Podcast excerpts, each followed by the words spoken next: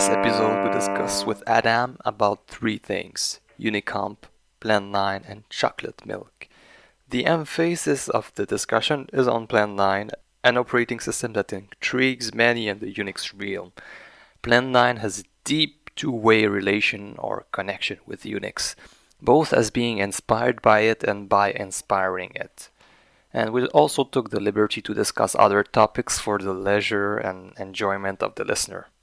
And I was surprised by the by how composed, calm, and serious Adam was. From from my small previous encounter with him, I thought he would be different, but my assumptions were wrong. Don't judge others. He knows his subjects to the core and is truly passionate about them. I've learned quite a lot during this podcast, and here we go. I'm Venam and the company of Adam slash APK, and you're listening to the Nixers podcast.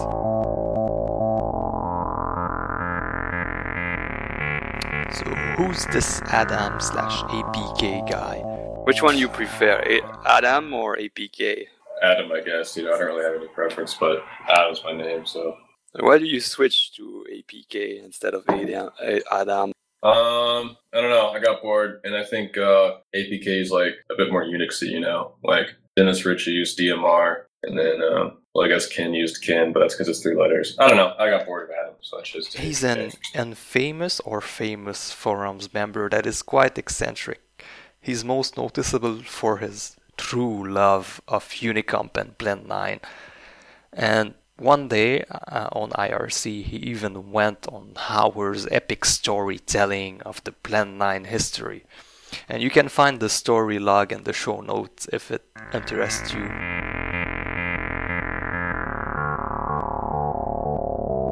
Let's start with Unicomp which is a mechanical keyboard. And for those who don't know, mechanical keyboards are popular in the computing world in general, and especially with Unix users, as they tend to have more textual interface and spend most of their time typing.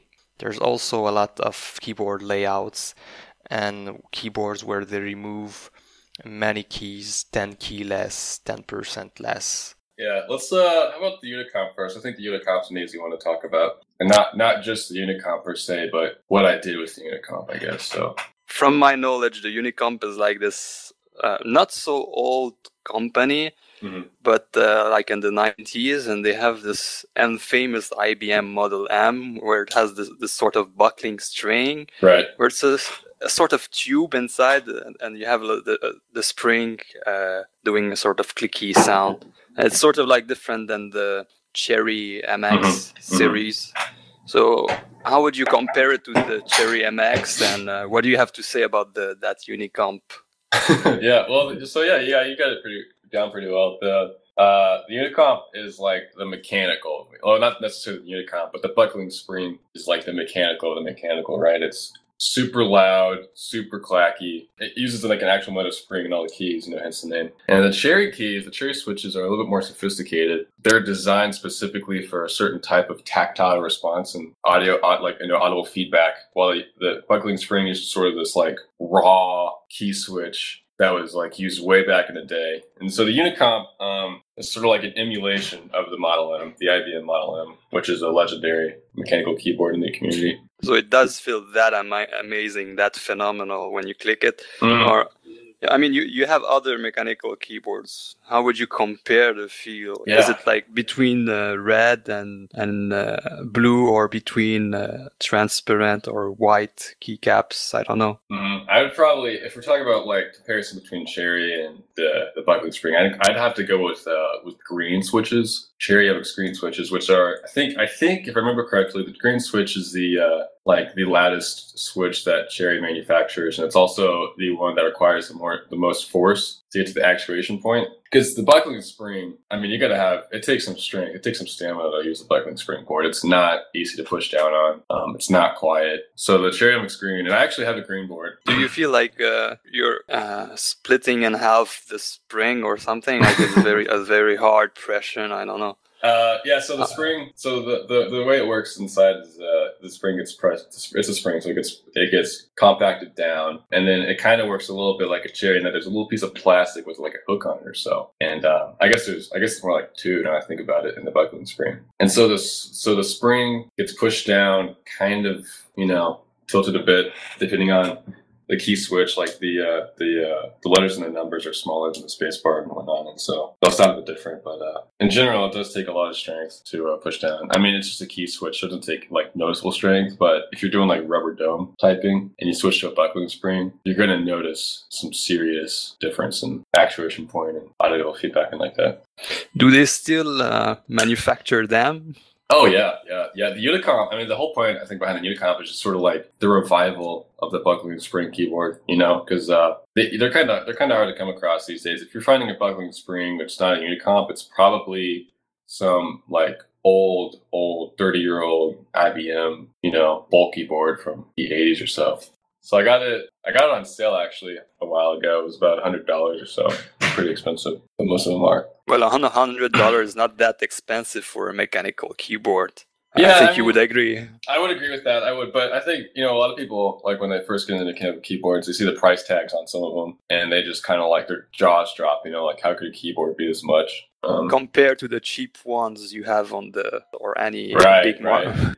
Yeah, the OEM like HP Dell keyboards, which are like you know twenty bucks or so. And uh, I think you remember very well what I did as a result of purchasing that keyboard. I uh, well, I was spamming the forums about it. Uh, you did. yeah, but I, I still, I did leave like two threads on the forum because you were happy with them. I think. right. Yeah, I did dedicate a few threads just for the Unicomp, and if I remember correctly, that that resulted in me getting banned from for like a week or so by you because all I did was just just post stupid shit all over the forum. But uh, yeah, I love the Unicomp, man. It's a good keyboard. okay, so now back on the Unix topic. Does it have any relation here, the the sort of IBM Model M Mhm. with Unix directly? Like, was it used on PDP one? I think not- not because it's too No. new. Yeah, that's not that old. It's not that old. Uh, it's probably probably more towards the '80s. So during the time where uh, glass terminals were were the were the norm, and uh, of course in the '80s we did see you know um, the start of uh, monochrome displays and even color displays in the mid '80s. Um, the IBM model piece, the IBM Model M, I don't have a lot of knowledge on it myself. Um, it was seemed to be fairly standard with. Uh, with uh, like high-end computer users, you know, people who did computing for a living. Um, although, although back in the '80s, you know, back in that day when you had, you know, like serial ports and you had a terminal connecting to a mainframe, you had really the terminal was sort of like connected to the keyboard. You know, in most cases, like a lot of DEC terminals and things like that, the terminal and the keyboard were kind of all one big unit. You know, and then uh, when the personal computer came along, that's when you saw like the keyboard being split up with the monitor and then you had the actual computer and you know a mouse depending on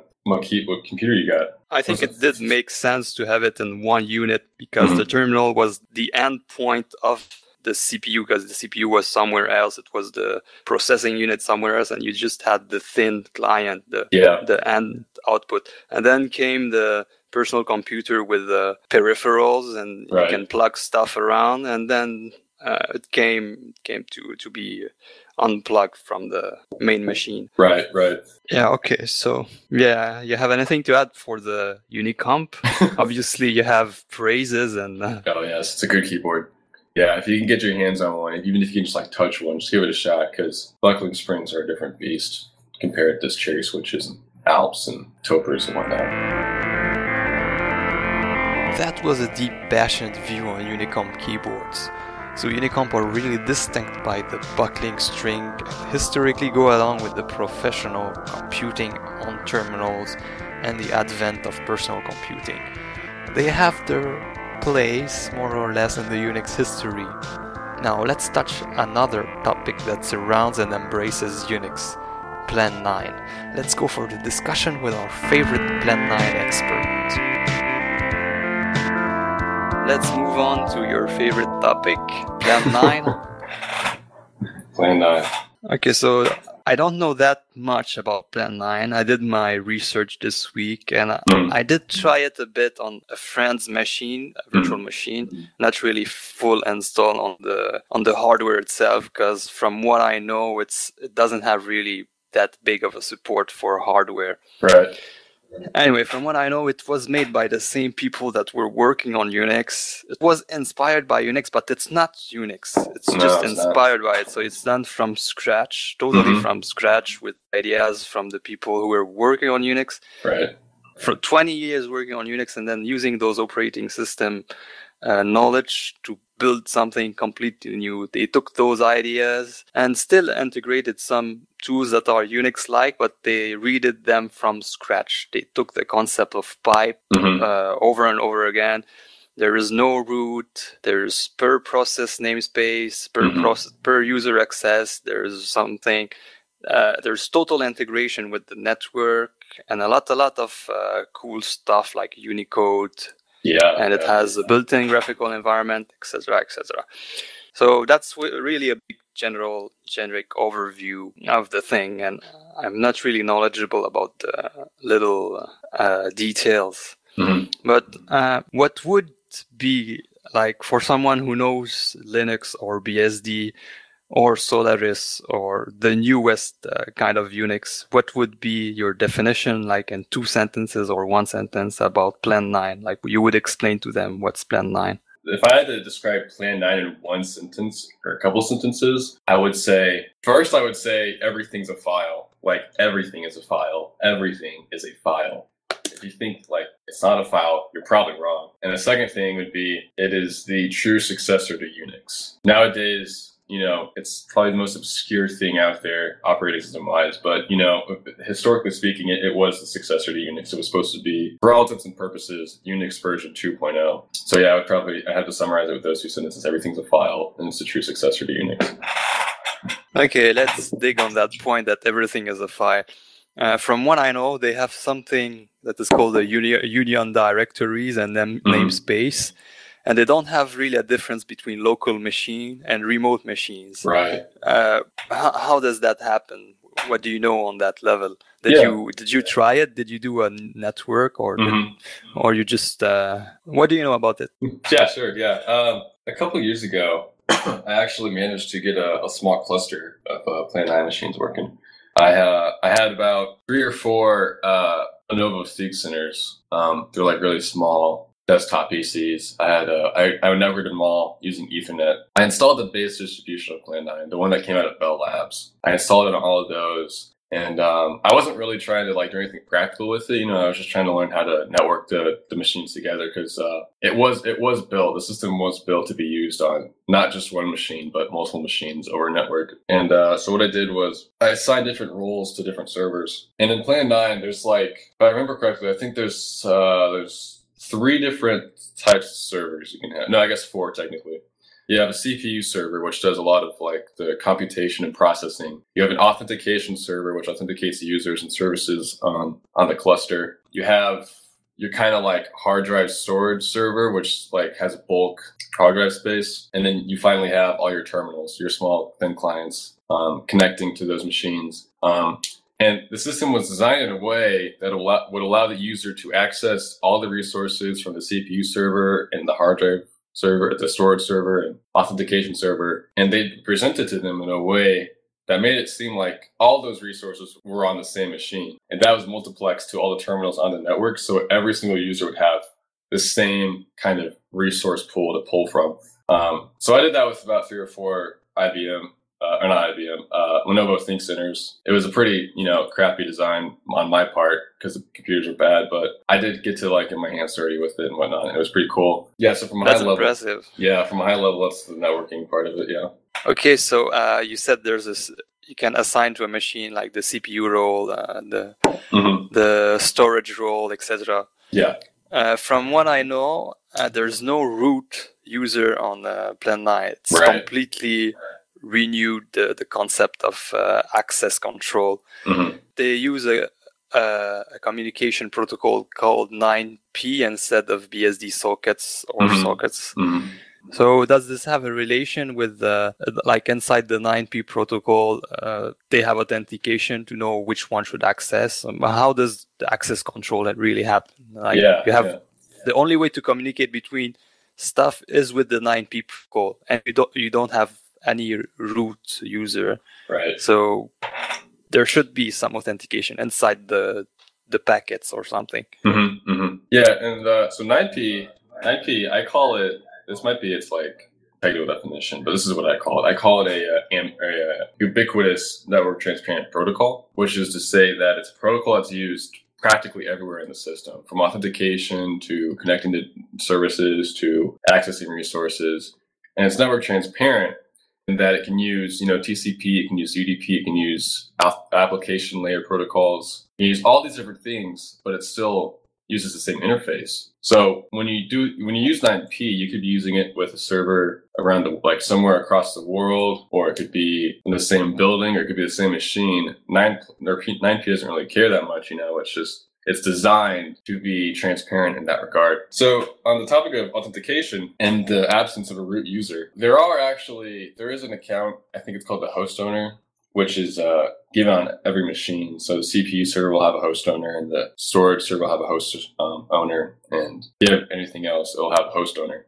And it's not necessarily a root account as host owner, but it's an account that's really used for maintenance stuff you can use the host owner to uh, to uh, to add uh, hardware devices. You know, upgrade hard upgrading hardware. You can use it to uh, manage some services on the system. Because when you're when you're in a when you're in a network where there's no like administrator user, you're still going to need to use some kind of privileged account to do some certain task. That's just kind of something you can't avoid. But with that said, the host owner account it's still pretty limited in its uh, privileges. Uh, Bell Labs did do a pretty good job of making the system work really well without a root account. Root account and authentication wise, it's a tough subject to talk about in my opinion. Um, authentication on Plan Nine is really a, uh, a, a uh, exotic thing. Um, and, and, in fact, they didn't actually implement a uh, robust uh, authentication process until about like the fourth edition or so. They uh, wrote this thing called Factotum, which is the, uh, for all intents and purposes, it's the authentication protocol for the system. Um, in Factotum uses a really interesting design, and the way it works just kind of fascinates me. I, I haven't used it as much as I'd like to.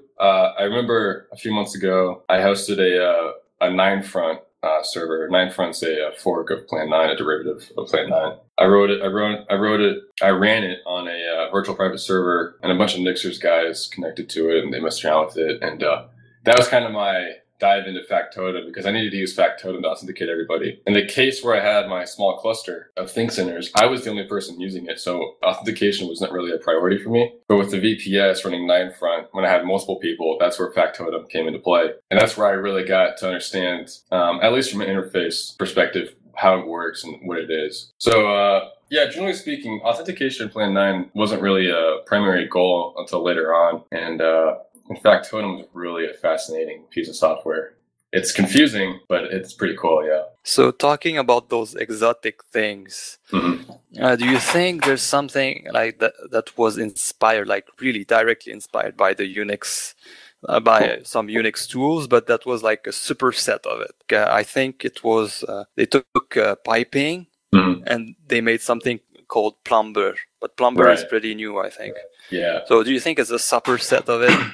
Because it's made by the same people. Yeah, they uh, yeah they definitely use some concepts from uh, from Research Unix. Um, plumber is a good example, like you said. So the plumber uh, is an inter-process communication mechanism uh, where you can send text over a, uh, I guess you can call it a pipe. You, you send text to plumber, and uh, depending on what kind of text it is, the plumber could parse it and understand uh, where it needs to go or, or, what what you're trying to say with it. Like I could uh, I could plumb a string of numbers or a string of numbers and characters that follows a certain like regular expression, and, and a uh, application will open as a result. So I think I think a good example is Acme. Acme is the Plan Nine, one of the Plan Nine text editors written by Rob Pike. So I could send like a string of text from a from a cons from a terminal, it could have like a file name and then a number line and just plumb that as is. In Plan 9, or I guess the plumber would be smart enough to know that that's a file that needs to be opened. And so what it would do is it would open up Acme with that file already opened, and it would highlight the line that was inside the uh, string of text uh, that you plumbed to it. Um, so I think that's a good solid example of what the plumber is. And and, and in fact, actually, uh, there were a lot of userland applications that were directly ported to Plan 9. You know, you still you still have things like cat and ls and uh, ps and um, some simple programs like that some of them were ported directly to plan 9c while others were rewritten in rc and rc is the scripting language used for plan 9 and is also the uh, the shell used for the uh, terminals so uh, yeah, it's pretty easy to, to notice some some principles used in traditional Unix with Plan 9, which makes a lot of sense, you know, because it came from the same guys. But they uh, they definitely revisited a lot of things with Plan 9 in that regard. So uh, I think I've saw, but I'm not sure of it. Uh, I'm really not sure of it, but I think they're using another C dialect. Mm-hmm, mm-hmm. Can you confirm that? Yes, yeah, they use their own dialect of C, yeah. Okay, so uh, there's something uh, that I was surprised at first, but uh, Plan 9 is graphic oriented. Mm. And there's a guy called Eric Raymond. I think you know it from Yeah, the Right. uh, art of Unix programming. And he says that one of the thing uh, very specific to a Unix system is that it's first based on text, Mhm. and then the layer above comes uh, with graphics or whatever fancy uh, overlay you want to add to it. Right. But uh, Plan 9 comes like graphical first. Yeah. Uh, do, do you think it was a, a good choice to go for that, or uh, because it's made by the same people who did Unix, so probably they did it for a good reason? Yeah, yeah, and uh, that the graphics discussion. I think one thing we need to look at with that is uh, the, the the time period um, that Plan I was developed in. You know, the, uh, the initial development started in the uh, late '80s um, time period, so we're looking at like you know uh, operating systems like Windows and uh, early versions of Mac OS. Well, I guess I guess in the early '80s and uh, not the early '80s, late '80s, Windows wasn't a whole OS. It was just a it was just a program for DOS. But um, anyways, so we had graphical user interfaces coming to uh, home PCs, personal PCs. Uh, we also saw networking uh, take a huge influence over over that. So yeah, I think they. I, I mean, I think they were you know they were correct in making uh, graphics a, a integral part of the system. You know, and sometimes that's really need to be said about the the the Unix guys. You know, basically taking a stance on graphics and kind of showing the world what they think they should be because they did a pretty good job. I mean, the interface to Plan 9 graphics wise is, as usual, exotic because Plan 9 is just a very strange operating system, uh, bluntly put. The way they did graphics in comparison to operating systems like Mac OS and Windows, and even Unix desktops like uh, CDE and X11 window managers like TWM and, and whatnot, uh, the way Plan 9 did it was just so much more simple, in my opinion. Um, not just from an inter- uh, interface standpoint, like the user interface, but also the, uh, the the software used to to show that graphical experience was uh, was really quite a feat. Um, yeah, eight and a It's cool. was one of the uh, window man. Well, actually, eight and a half was initially written for uh, Unix by Rob Pike, and then they kind of worked on that more and uh, wrote Rio, which is the current window manager for Plan 9.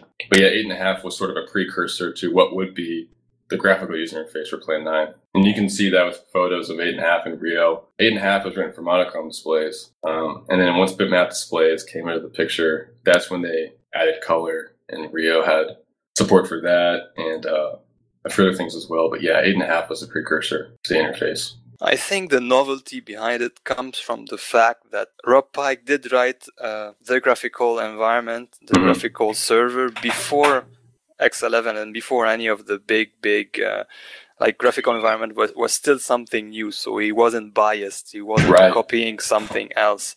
He did his own thing, his own concept. Yeah, yeah. He uh, in the early '80s, 1982 or so, he um, created the Blit terminal, which used a graphical interface, and uh, even that from 1982. And Plan 9 development didn't start until six or seven years after '82. You still see with the Blit terminal, you, you can still see Plan 9 in it. Um, it was used on Unix, obviously, but uh, yeah, Rob Pike he had that idea for a long time. That whole user interface, graphical user interface, he had that idea for a long time. Let's move to a section like how Plan 9 affected opera- other operating system, how what it did really uh, inspired others. Mhm. So, or how it did take it to another step. Like, for example, the minimalism philosophy, Yeah, just w- without Unix, just minimalism itself. Uh, instead of having like other operating systems like, and the thousands of system calls, Plan 9 has only 51 system calls right. Yeah, yeah. which is really impressive. When I did the research on system calls for one of the podcasts,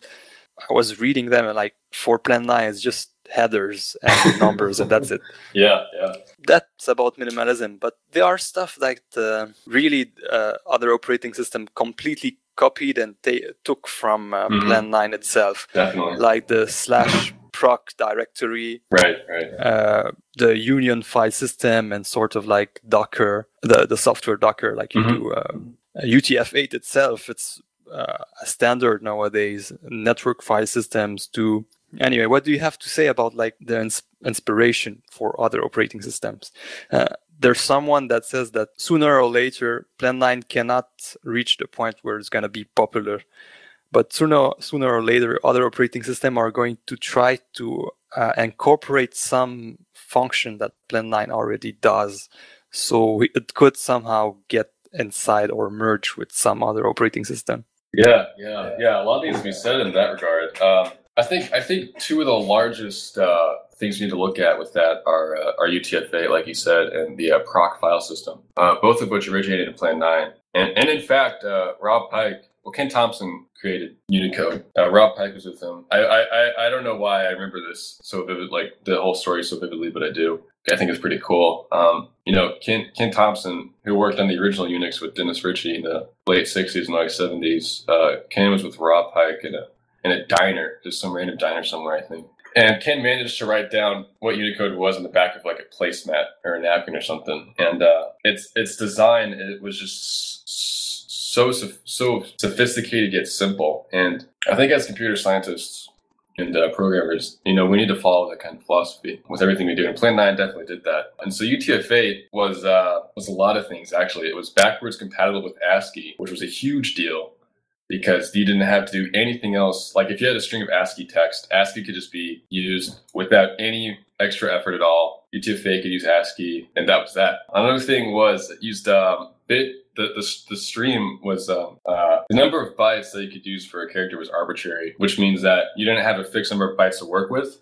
So when you're sending bytes over the over the wire over a network, UTF-8 was able to uh, to know how many bytes it was expecting for a certain character, um, and then read those bytes um, as they were. And so when you're dealing with a lot of languages, that's a big deal because you know you have different sections of bytes for different languages, and then actually six different sections of bits as well. Actually, uh, so for UTF-8 to be able to do that um, at the time was pretty impressive. Nowadays, we kind of take that kind of thing for granted, but when you had uh, when when networking was a little bit more expensive back in those days, being able to know exactly what you're expecting um, as it's going over the wire was pretty cool. And so UTF-8 was uh, was uh, was quite quite an accomplishment on their part. Um, and and uh, to go on with that a little bit more, um, the time period as well.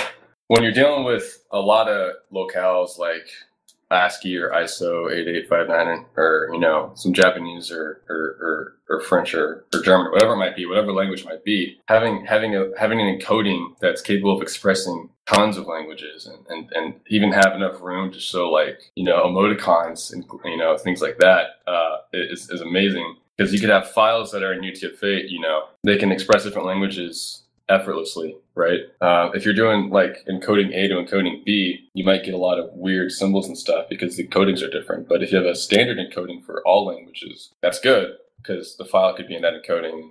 Applications can use that, and we're all kind of on the same page in that regard. And so UTF-8 was great, and that was obviously taken by other operating systems, and the web as well uses a lot. You know, Unicode's Unicode's huge on the web, and then the proc file system, kind of kind of, kind of changing subjects. That originated on Plan 9, and um, the proc file system exposes processes at a file system level, you know, kind of the name. Uh, so you can you can view things for like, IPC.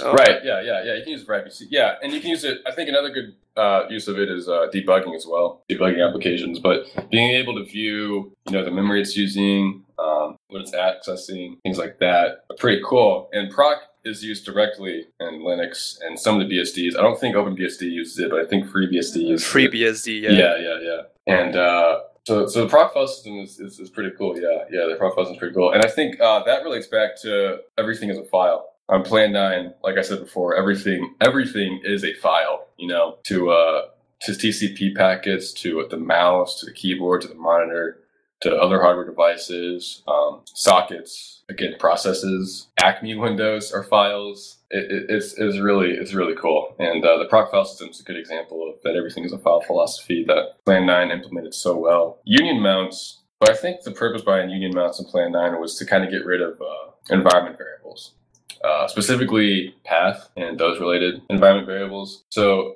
you could have you know slash bin the slash bin directory, and you could mount other directories on the slash bin, right? So Plan 9, they like to uh, divide their binaries up by uh, um, architect as well as even in some cases language. So on Plan 9, you might have like slash 386 slash bin, which are all binaries used on 386 machines. And so you can mount that to slash bin, and you'd have like 386 binaries. You could have like so that binaries are shared also across the network. So you have one machine that's uh, role is only to serve binaries.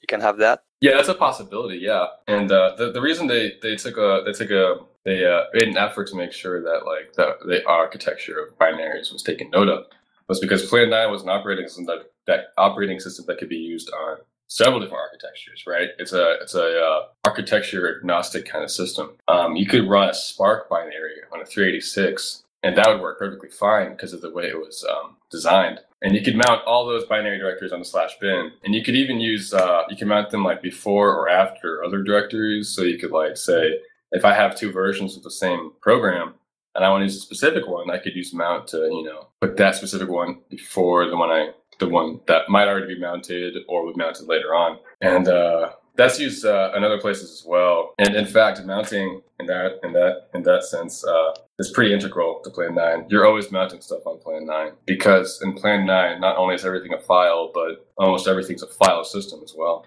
What surprised me on that topic of Union file system is that nowadays people are like mesmerized at uh, at this at this concept mm-hmm. of uh, especially when it's on distributed computing and containers and i really it's a real situation that happened i had a friend come come to me and and he was uh, yeah yeah yeah docker invented union file systems and then I, I, when when I when I heard about Plan Nine and I checked that, I was like, wait a minute. Everyone is is uh, so su- surprised or so uh, uh, fantasizing about yeah, uh, yeah. containers when in fact uh, distributed computing and Union file system, all, the solution was there all along. Yeah, it's been here for a while. So, yeah. So yeah, it's really inspiring new software. So yeah, yeah, Union file systems. Well, actually, you brought up Docker. I, I, I think uh, a cool comparison to be made with Docker. So Docker, um, yeah, is it, is it contains uh, you know programs so you can roll up a Docker container, which could run like a distro or whatever. I don't know much about Docker. I just kind of understand it vaguely. But uh, terminals um, on Plan Nine are kind of like that, kind of like Docker. They're they're sort of like containers, you know. So when you open up two terminals, the terminal has its own overview of the network, um, which is to say it has its own overview of the machine. And so you could mount, let's see, you, you could mount like, I don't know, you could mount, say, a network card from a different machine onto one terminal, and the other terminal would have no idea. So you could not access that card with the other terminal. And so there's sort of a sense of uh, isolation in that regard, which Docker does a good thing, which does this well, does isolation well because it contains software. So yeah, yeah, yeah. You could say uh, Docker has maybe not directly, but definitely indirectly taken a lot of things from Plan Nine. I don't think we can add anything here because uh, we'll confuse everyone.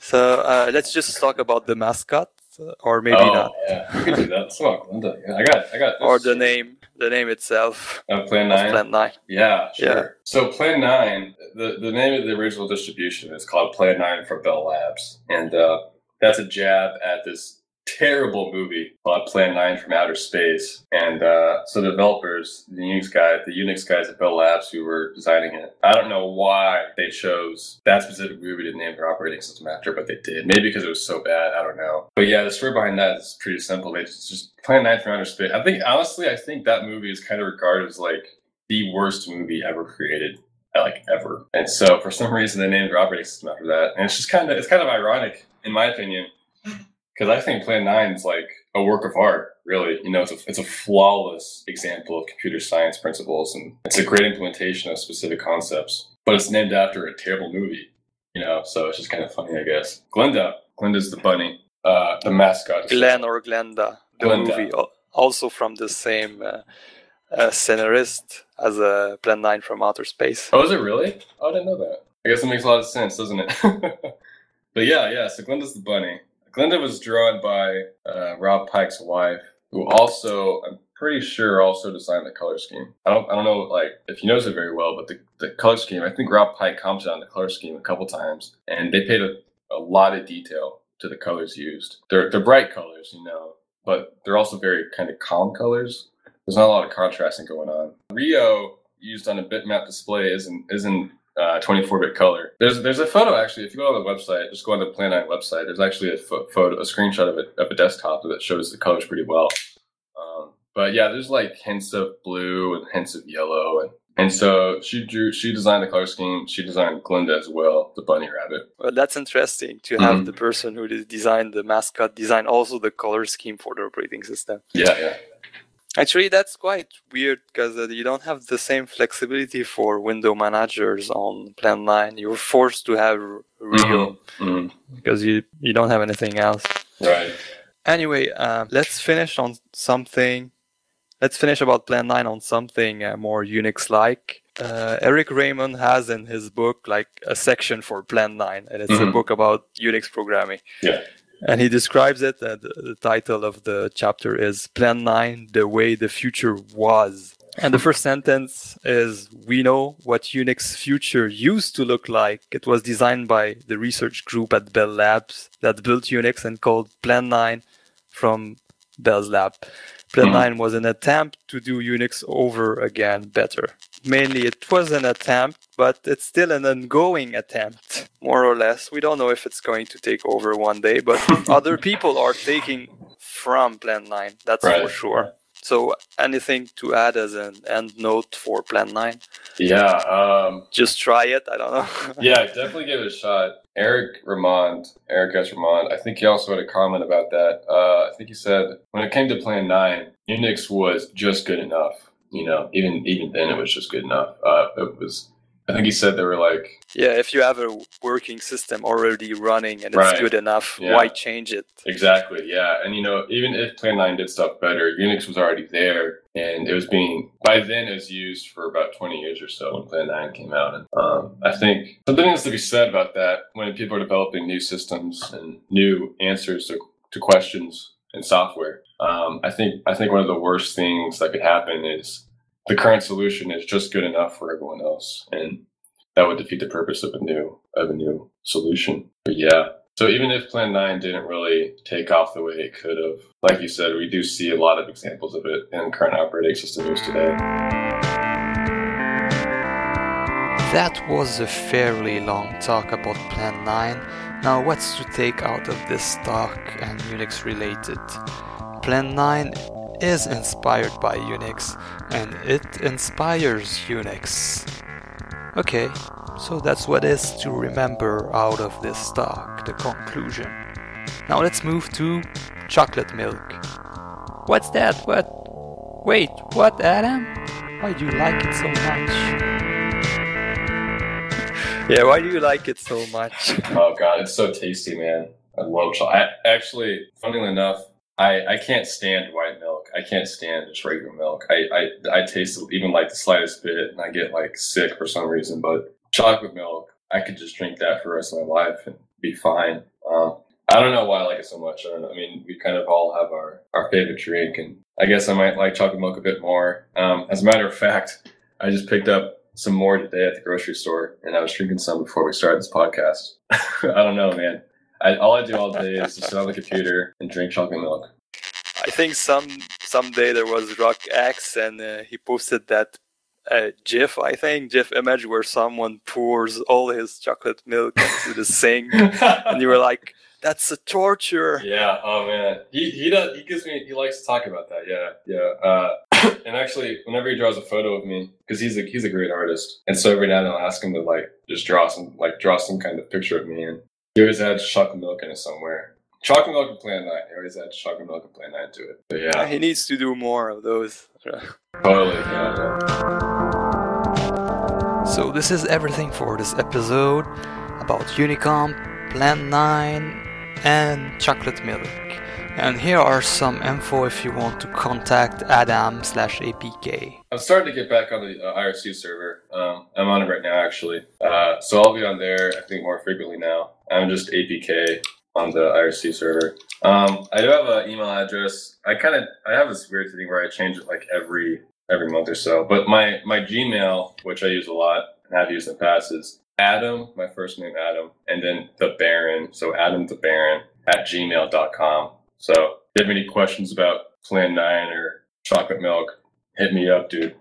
I'll answer. Or Unicomp. Or Unicomp, yeah. or anything in between. I love I love talking on email, so don't be don't be scared. So let's move to the section where we talk about what we did this week and last week. Let's start with a little review of last week. Last week podcast was about the booting process on Unix and I dealt with the really generic overview of what happens at, at every level and why is it really related to Unix and why it's important to understand all those parts for debugging and uh, the differences between all the uh, newest Unix like distributions. So that was it this week. What did I do this week? This week I didn't do much, so I, I don't think I'll uh, spend too much time talking about that. Now, this was it. This was it. If you want to contribute, as usual, uh, as usual, if you like what you're listening to, you can contribute in multiple ways. The first easy way is to just give your appreciation on IRC or on the forum's extended podcast threads. It uh, gives us a push to know we're going in the right direction. The second way to contribute is by adding some relevant information on those extended threads. A fourth way would be to help me fill the transcript on some episodes that are missing some. And the last way would be to join me on the podcast. And you can do that by asking for a podcast key on IRC or on the forums. And with that key, you can log into the user interface on podcast.nixers.net.